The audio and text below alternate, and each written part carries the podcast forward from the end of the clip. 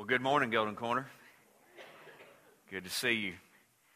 Uh, if you have your Bible and you want to follow along with me in your Bible this morning, why don't you turn to the book of Luke, chapter 2, verse 1. And uh, this morning we're starting a brand new sermon series entitled People You Should Know Jesus. And so for the next few months, I think, maybe several months, would that be okay? We're going to be working our way through the book of Luke. And uh, our objective in this series is we want to get to know Jesus better than we know him now, hopefully, better than we've ever known him. So that is our goal in the series. Now, each week I'm going to make known to you the text I'll be preaching from the following Sunday, and I'm going to be using my blog, which is called Ronnie's Blog. See, Y'all remember that creative title? And uh, so uh, we started this last week, and, and I posted the, the text that we would be looking at here. And I had 788 views of my blog this week. So I know some of you went on there, and some of you are reading along with me. Five of those views came from Russia. See, you didn't know you had an internationally known pastor. That had to be some mistake. Can you imagine somebody online late one night going, What? And, uh, but uh, I do appreciate it. And each week there'll be clues, there's things that'll help you understand the passage of Scripture. And, and then I'll come and I'll share my thoughts. But I do know that many of you have read this passage and you've reflected on this passage this week. And so this morning I just want to come and share my thoughts uh, with you. And so we're going to start reading in chapter 2, verse number 1. And I remind you, every week we're looking for two things. There are two things we want to discover. Now, I'm going to say this this morning. I probably won't say this again, but I want you to, every week when you're reading, I want you to look at the Bible two ways. I want you to see the Bible as the revelation of Jesus Christ. In other words, this book is the primary means that Jesus has taken to, to uh, reveal himself to us, to show us who he is like how he works, how he operates. And so, you know, as we come to each passage, you, that's what you're looking for. You want to discover something about Jesus. But there's a second thing we want to discover. We want to discover some practical lessons. The Bible, here's the second way I want you to look at the Bible as you read that it's the how to book for living, it's the how to book for life. And in the, on the pages, in every text we're going to be looking at in this study, there are lessons, practical lessons that, if applied, applied, are going to enrich our lives. And so, even as we begin reading this text, as we read together, you be looking. Okay? A revelation about Jesus Christ, a practical lesson to be applied to our lives today. Okay, let's start. Ready? Chapter 2, verse number 1, it says, At that time, the Roman Emperor Augustus decreed that a census should be taken throughout the Roman Empire. This was the first census taken when Quirinius was governor of Syria. All returned to their ancestral towns to register for this census. Now, let's, let's see if we understand exactly what's going on. Somebody in the Roman government suspected that Rome was not collecting all the taxes they were due. So they came up with an idea. We need to take a census. We need to have everybody register so that we can make sure we know everybody that's supposed to be paying taxes. And so the powers that be heard the idea, liked the idea, and so Caesar Augustus, emperor of Rome, decreed that it be so. Now, that's a powerful word. It means that he didn't ask his constituency to try this. Would you help us out with this? He made it law. He made it mandatory that everybody had to participate in the census, and to register, you had to go back to the ancestral town, your, your family's ancestral town. Now, look what happens next. Verse number four. And because Joseph was a descendant of King David, and hey, look at this. This is what a decree does for you. He had to go to Bethlehem in Judea, David's ancient home. He traveled there from the village of Nazareth in Galilee. He took with him Mary, his fiancee, who was now obviously pregnant. So, this census, this mandate, this decree affected a young Jewish couple named Joseph and Mary. Now, I'm assuming that one of the questions you had when you read this is why would a decree from Rome affect a Jewish couple? Well, at this time, Israel had been swallowed up by the Roman Empire and they were operating under Roman rule. And so the word comes to Joseph that you've got to go to Bethlehem. Now, Bethlehem was 70 to 95 miles south of Nazareth. So he knew this is the journey I got to take. And even though it was south, to go to Bethlehem, you went up because you had to go up in elevation through all these mountain passes to get to Bethlehem. So he knows this is what I've got to do. So, Joey, he also understood this I got to go home and I got to tell Mary. Huh? Now, Mary, uh, there's a reason she's obviously pregnant. She's nine months pregnant and due any moment. So Joseph goes home and says, Honey, I, I tell you what uh, I'd like for us to do. Could you throw a few things together? I'd like for us to take a little trip. I just imagine her next question was, Where? I mean, where? He says, uh, Bethlehem. Bethlehem. She knew. This, this, this, is 70 to 95. Let me give you some perspective. Say, how far was this? Any of you ever go to Gatlinburg or, or Pigeon Forge? Any of you, would you raise your hand? Anybody ever go to Gatlinburg or Pigeon Forge? You ever gone there through Cherokee? Well, if you go from here to Cherokee, you go all the way through Cherokee, you come to that little pioneer farmstead, you go another couple of miles. You know what that is? That's about 90 miles. You say, how do you know that? Because I go there to fish Bradley Fork Creek.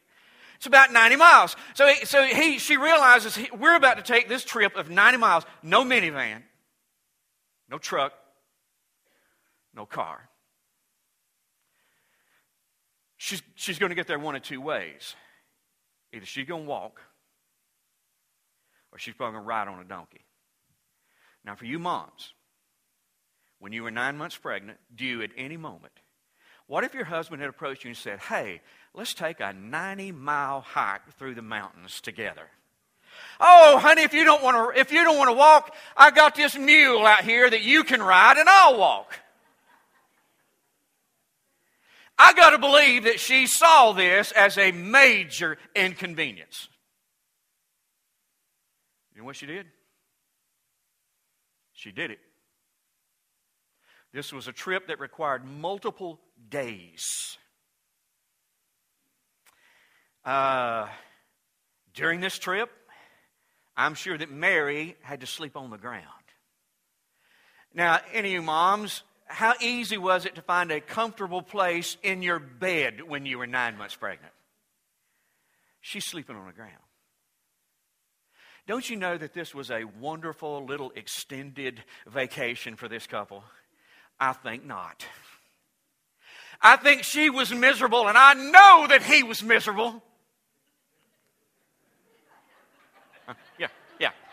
Thank you. Thank you, guys.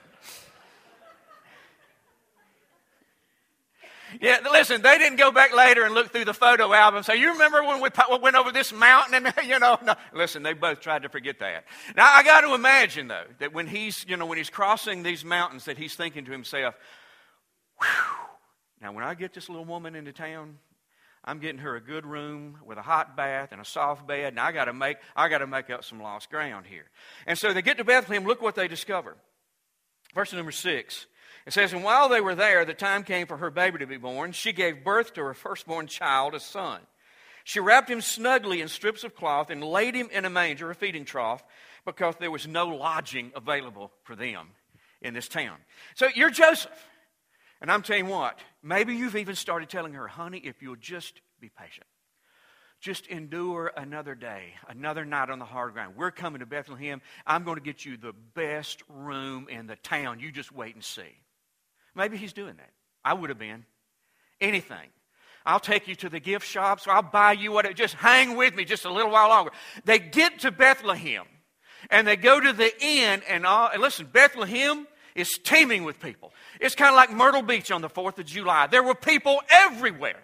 They come to the inn and there's this big no vacancy sign. Man, if I'm Joseph, Listen, I'm in there flashing money. I'm begging. I'm pointing at my preg. Anything I can do. You know, beg, borrow. I, I just need a room, guy. No. No room. They may have gone to this seedy motel on the other side of the tracks in Bethlehem. Nothing. Maybe they went to the uh, campground down by the river. Nothing. You know what this, this, this phrase, there was no lodging available, you know what it means? There was no lodging suitable for a human being to be found in Bethlehem. I don't know how Joseph sold this, but he made a pitch. You know, there's no place for people like us, but there's some places for animals where the animals are kept. Maybe we could stay there. Now, some people say it was a stable. Some people say it was a cave. Some people say it was an open air corral, but wherever it was, it's where the animals were kept. And that's where they ended up. And Mary was once again sleeping on the ground. I couldn't help but put myself in her place, and that really wasn't fair. Ladies, you know, maybe you ought to put yourself in her place. But I can tell you what, the last few days of her life have not been good. At this point in her pregnancy, this young woman should have been in her bed in close proximity to her family.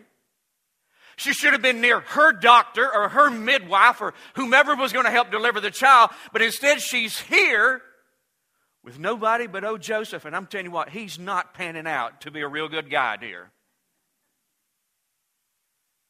I tried, I tried to think what she must have been thinking and being kind of uh, skeptical and, and sarcastic myself, you know, a little bit prone to complain. I tell you what, I'd have been thinking if I was her lying there on the ground. I'd have been thinking, you know, it would be just my luck if the baby came while I was here. And guess what? She had a contraction. At some point, she had that initial contraction. I believe she's thinking, surely that wasn't what I think it was. Surely. I maybe she's even praying, oh, God, please, no. And then there was another and another, and they began to get closer and closer together. And she finally has to wake old Joseph up. And right there, in this corral, stable, cave, whatever it was, she gave birth to her first child, a son. And that son was Jesus. Now, think about this. Jesus was the king of the Jews. They'd been waiting on him a long time. A king was born. Is this the way you would imagine that going down? I would imagine this king being born in a palace with the best medical staff. Probably would have even had televised coverage. The king has been born. Not this king. Born in obscurity. Do you know who else this was? This was God in a baby's body. God was coming to extend to uh, to spend extended time with man. Now, if God was showing up for an extended vacation with mankind, is this the way you'd see him coming? Not me. Let's see what happened next. You got Jesus, he's born, he's in the feeding trough. Mary's there, Joseph is there. Look what happens next. Verse number 8. That night there were shepherds staying in the fields nearby, guarding their flocks of sheep. Suddenly an angel of the Lord appeared among them, and the radiance of the Lord's glory surrounded them. They were terrified. I, I just would give anything to have seen this. But the angel reassured them, Don't be afraid. He said, I bring you good news that will bring great joy to all people. The Savior, yes, the Messiah, the Lord has been born today in Bethlehem, the city of David, and you will recognize him by this sign. You will find, I think that's a key word, you will find a baby wrapped snugly in strips of cloth lying in a manger. So outside town, in the fields, there's this group of shepherds doing what shepherds do. Now, in my imagination, I see these guys as an earthy group. Uh, they may have smelled a little earthy. Now, I don't want to offend anybody by this, but can I just tell you, I picture them driving to work in Subarus and maybe they had dreadlocks and wore chacos and you know what I'm talking about?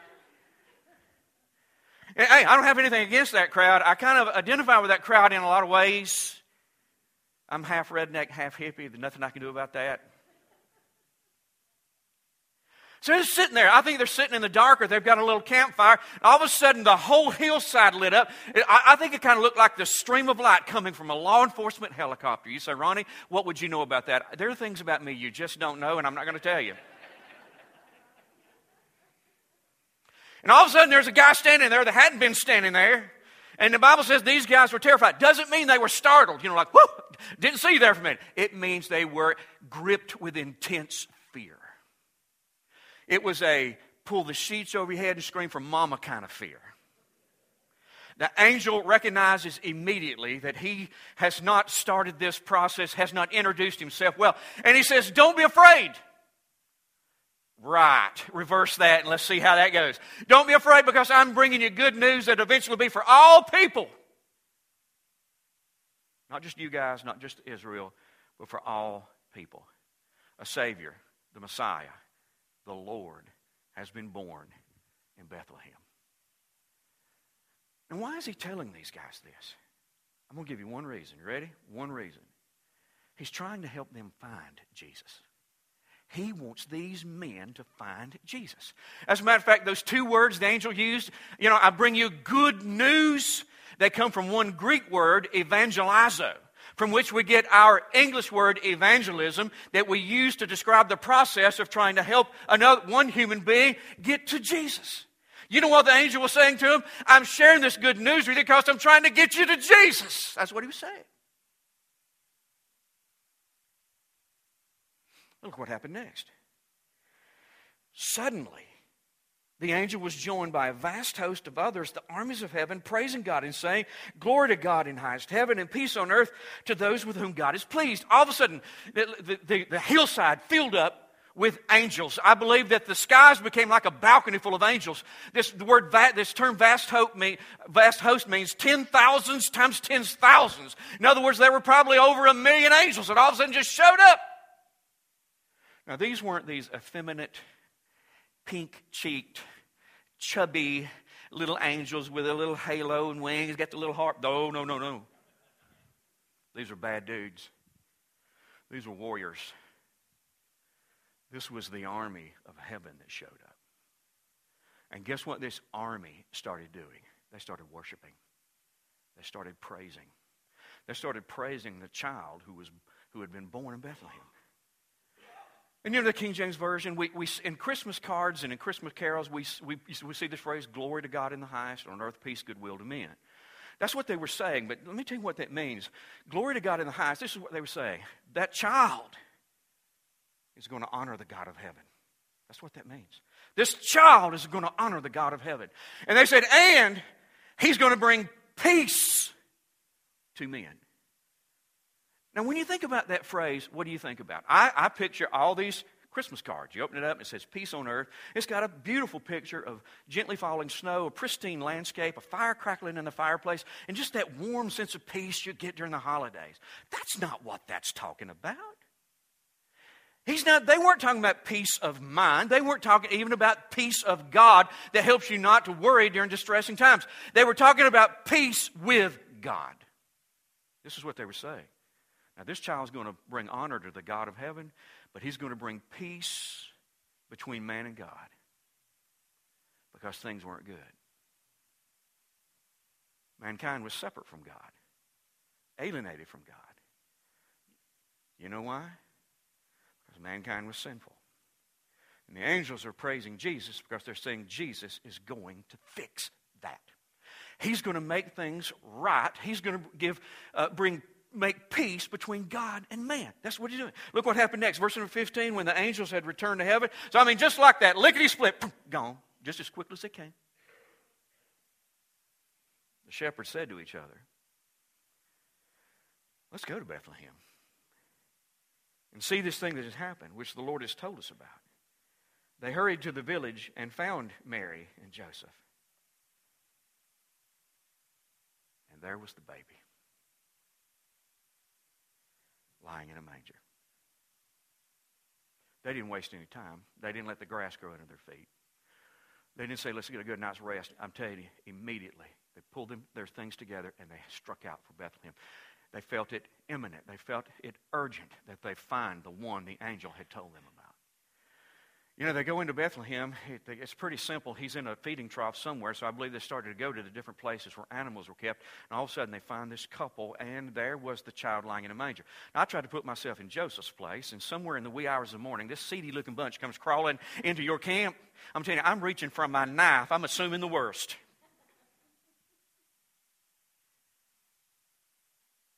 These men quickly, I believe, told their story. Fascinating story. And the first ones they told it to Mary and Joseph. And then they left. And look at this what happened next.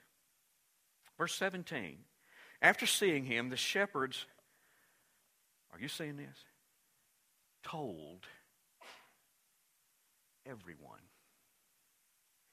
They told everyone what had happened and what the angel had said to them about this child.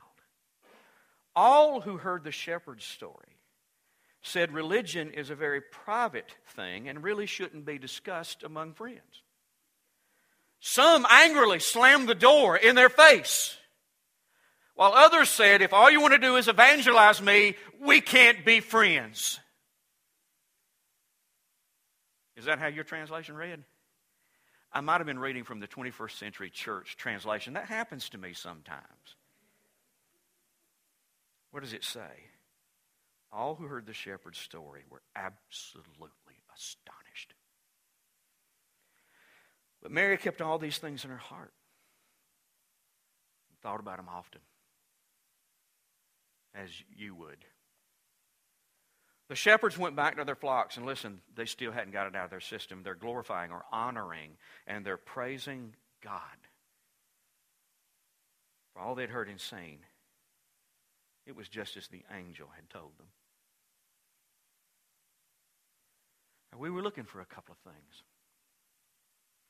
We wanted to discover something about Jesus. And, and in this text, I believe that there were multiple things we could learn about him.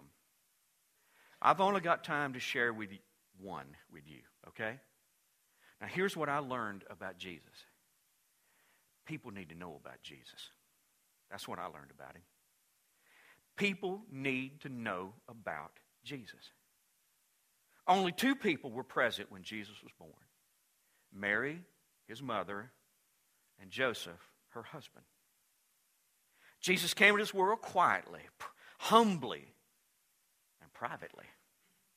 There was no media present, no paparazzi to, con- to contend with. There was no ticker tape parade celebrating his arrival. I think at first it was just as the old Christmas carol describes silent night, holy night. All was calm. But that was about to change. In the fields outside Bethlehem, shepherds were having a close encounter of the third kind. Hope I've got some old movie buffs here this morning. It was like something straight from the X Files. Without warning, a bright light surrounded them, and out of nowhere, a creature from another world stood among them. It was horrifying. But just before these frightened men attempted to escape abduction, the cosmic intruder identified himself as an angelic messenger sent from God. God sent an angel to tell these shepherds about Jesus. Have you ever thought about that? God sent an angel to tell this band of earthy guys about Jesus. Why? Apparently, wanted these men to find Jesus, and they did. Now, why did God want these men to find Jesus? It appears that He wanted these men to know about Jesus so they could tell others about Jesus. And they did. God wants people to know about Jesus. Why do you think that is? I'll give you one reason, and there are many. Jesus is the Savior. That's the first, you know, the angel gave him three titles Savior, Messiah, Lord. The first title was Savior. The title Savior implies that Jesus was on a rescue mission. You know what, you know what the word literally means? It means one who delivers from grave danger and takes someone out from under God's wrath and then brings them into a proper relationship with God. That's what that means. You know why Jesus came to earth? Because mankind was in grave danger. Our sins had separated us from God and made us objects of His wrath. So Jesus came into the world to save us. Now, how would He do that? He would make Himself the target of God's wrath by taking full responsibility for all of our sin. All of your sin, all of my sin, all of everyone's sin. He would take full responsibility and he would die in our place, satisfying the law of God and the wrath of God. Have you ever wondered why Jesus had to become human? I mean, prior to Bethlehem, Jesus occasionally visited this earth in the form of an angel. Why not just come as an angel this time? This time he came to die. That's why he needed a human body. People need to know about Jesus because he's the Savior, and everybody needs a Savior. Everyone sins. Everyone. Consequently, everyone ends up in big trouble with God.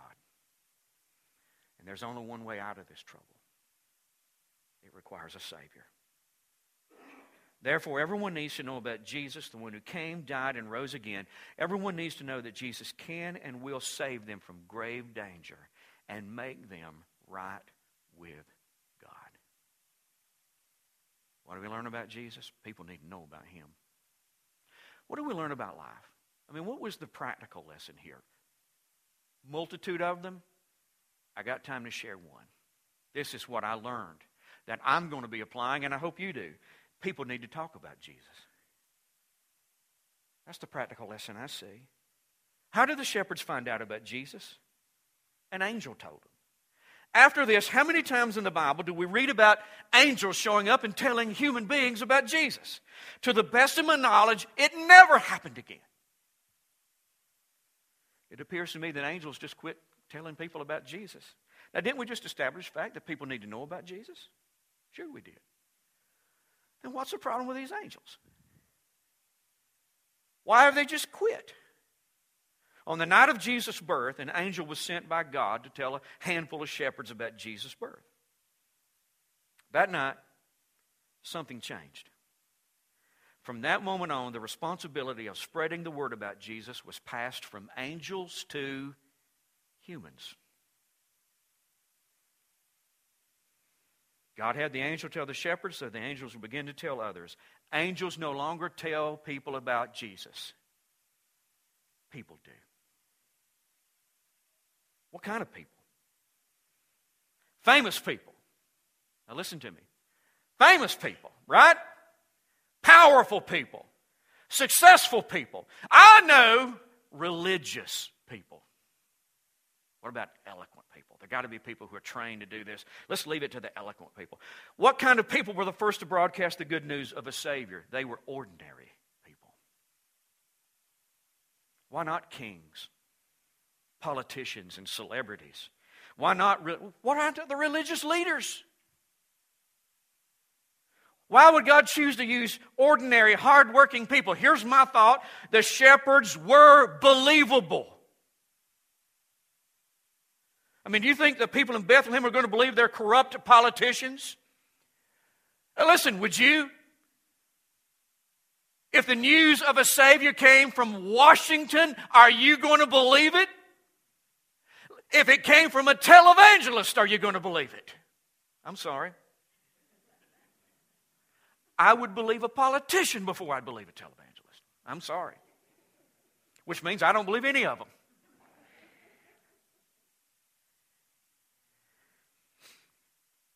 But shepherds, what would they have to gain from telling this story? They weren't trying to sell tickets to an event. They weren't trying to raise money for their television ministry. These men had nothing to gain, and that made them believable. For people to know about Jesus, ordinary people are going to have to start talking about him. Now, after his resurrection and prior to his ascension, Jesus gathered the leaders of the church together and he said, I want you to do one thing. Got it? I want you to do one thing. It's this simple tell people about me. Just go tell people about me. People find out about Jesus from people who have found Jesus. That's the way it worked then. That's the way it works now. And once I've identified my lesson about Jesus, my lesson about life, I always I try to answer another question. In light of what I've learned, what should I do? And in this case, what do you think we should do? I think it depends on who you are. If you haven't been saved, and I'm not your judge, that's between you and the Lord, I think you ought to do as the shepherds did. When they found out about the Savior, they found him just as quickly as they possibly could. If you're unsaved, you're living every moment of your life in grave danger. What kind of danger? Your sins have separated you from God, and if you die in that state, you'll be separate from God for all eternity. I'm not saying that to be condemning. I don't want to be the bearer of bad news. I say that because I've got good news. You don't have to live that way. There is a Savior. Jesus will save you. All you got to do is trust in Him, and He will deliver you from the grave danger, and He will reconcile you with your Heavenly Father. Now, for those of us who have been saved, I think it's just as simple. You know what we need to do? We need to start talking about Jesus. Uh, we love Golden Corner Church. We tell people about our church and, and we invite people to church, and, and that's good. We ought to do that. However, you do understand that Golden Corner Church did not die on a cross for you. Golden Corner Church didn't have the authority to forgive your sins, and certainly Golden Corner Church did not save you. Jesus did. Then wouldn't it stand to reason that we should tell people about Him? People need to know about Him. And who makes the best messengers? Ordinary people. It's time for us to speak up. You say, Ronnie, I, I can't do that. All you got to do is what the shepherds did. They didn't go to the people of the town and say, uh, listen, if you got about, if you got, a, I don't know, a couple of hours, we'd like to kind of go over this, the incarnation of Christ that has taken place here tonight. And oh, yeah, by the way, God has taken on a human body, and, uh, and uh, Jesus is going to be 100% God and 100% divine, uh, uh, human at the same time. Now, let us explain to you how that. Did you hear it? They didn't say that. They didn't say, oh, yeah, let us explain to you how all those Levitical offerings in the past were all pointing ahead in time to the ultimate sacrifice that this child is about to make. They didn't do any of that. You know what they did? They just simply went back and told people what they had heard and what they had seen. Here's what we know.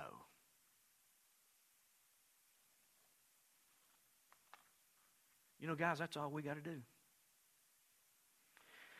We just need to be telling somebody what Jesus has done for us and what Jesus has already done for them. We can do that. And we should do that.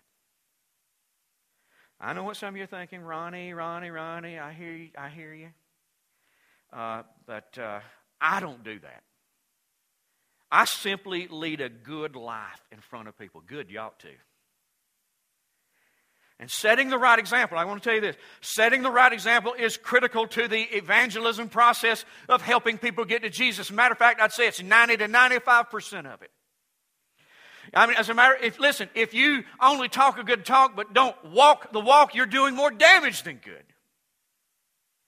But if all we ever do is set the right example and never speak up, there won't be much of a harvest of people being saved. Now think about this. How many of you farm or raise a garden? Anybody here farm or raise a garden? Oh my gosh, four people. This illustration is going to be absolutely worthless.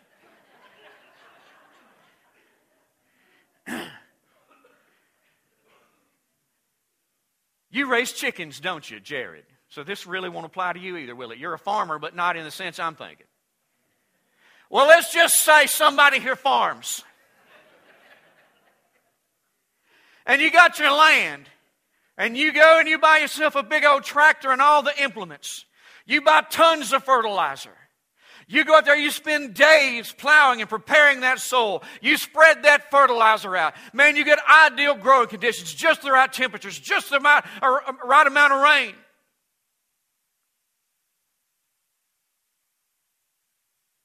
You put all that time, all that work and energy into this, but you never put a seed in the ground. What hope do you have of a harvest? None.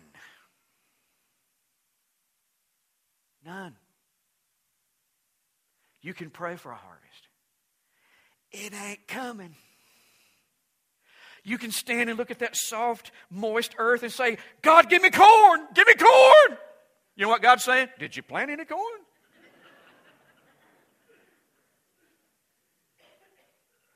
I'm telling you what, if we go through all the hard work of, of setting the right example, doing the right thing, being a good neighbor, but we never speak up. You know, the Bible says the seed is the word spoken about Jesus. If there's no seed in the ground, what are we thinking? God save their soul. God save their soul. And God's saying, Have you ever told them about me? You ever tell them about my son?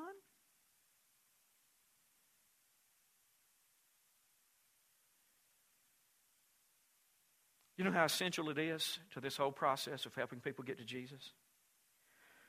The Apostle Paul said in the New Testament book of Romans, chapter 1, verse 16, this is the Hodge paraphrase, but I'm telling you, I'm on the money on this. This is what he said to release the power of God that saves people. Talk about Jesus. That's what Paul said.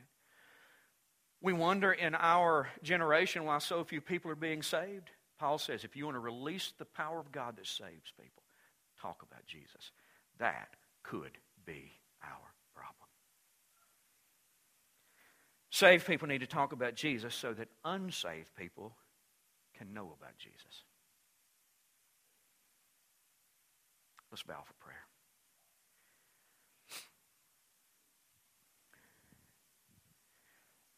If you're sitting here today and, and you're, you're, you're unsaved, something in the sermon just struck a chord with you and, and you'd like to talk with somebody, our care pastor, Mark Bagwell, is going to be at guest services, along with our discipleship pastor, Scott Lee.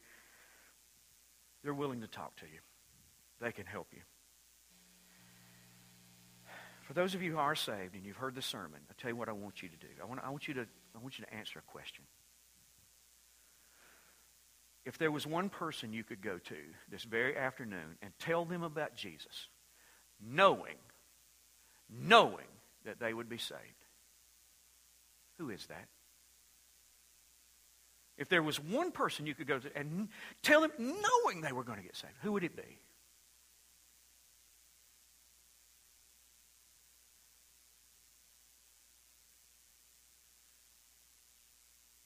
I want us to close by you praying for that person.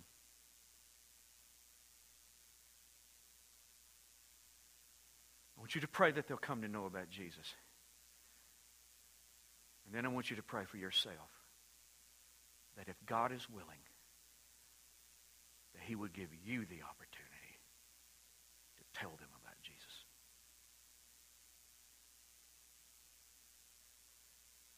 You pray that along with that opportunity, he gives you courage and he gives you confidence and he gives you the words and he gives you compassion.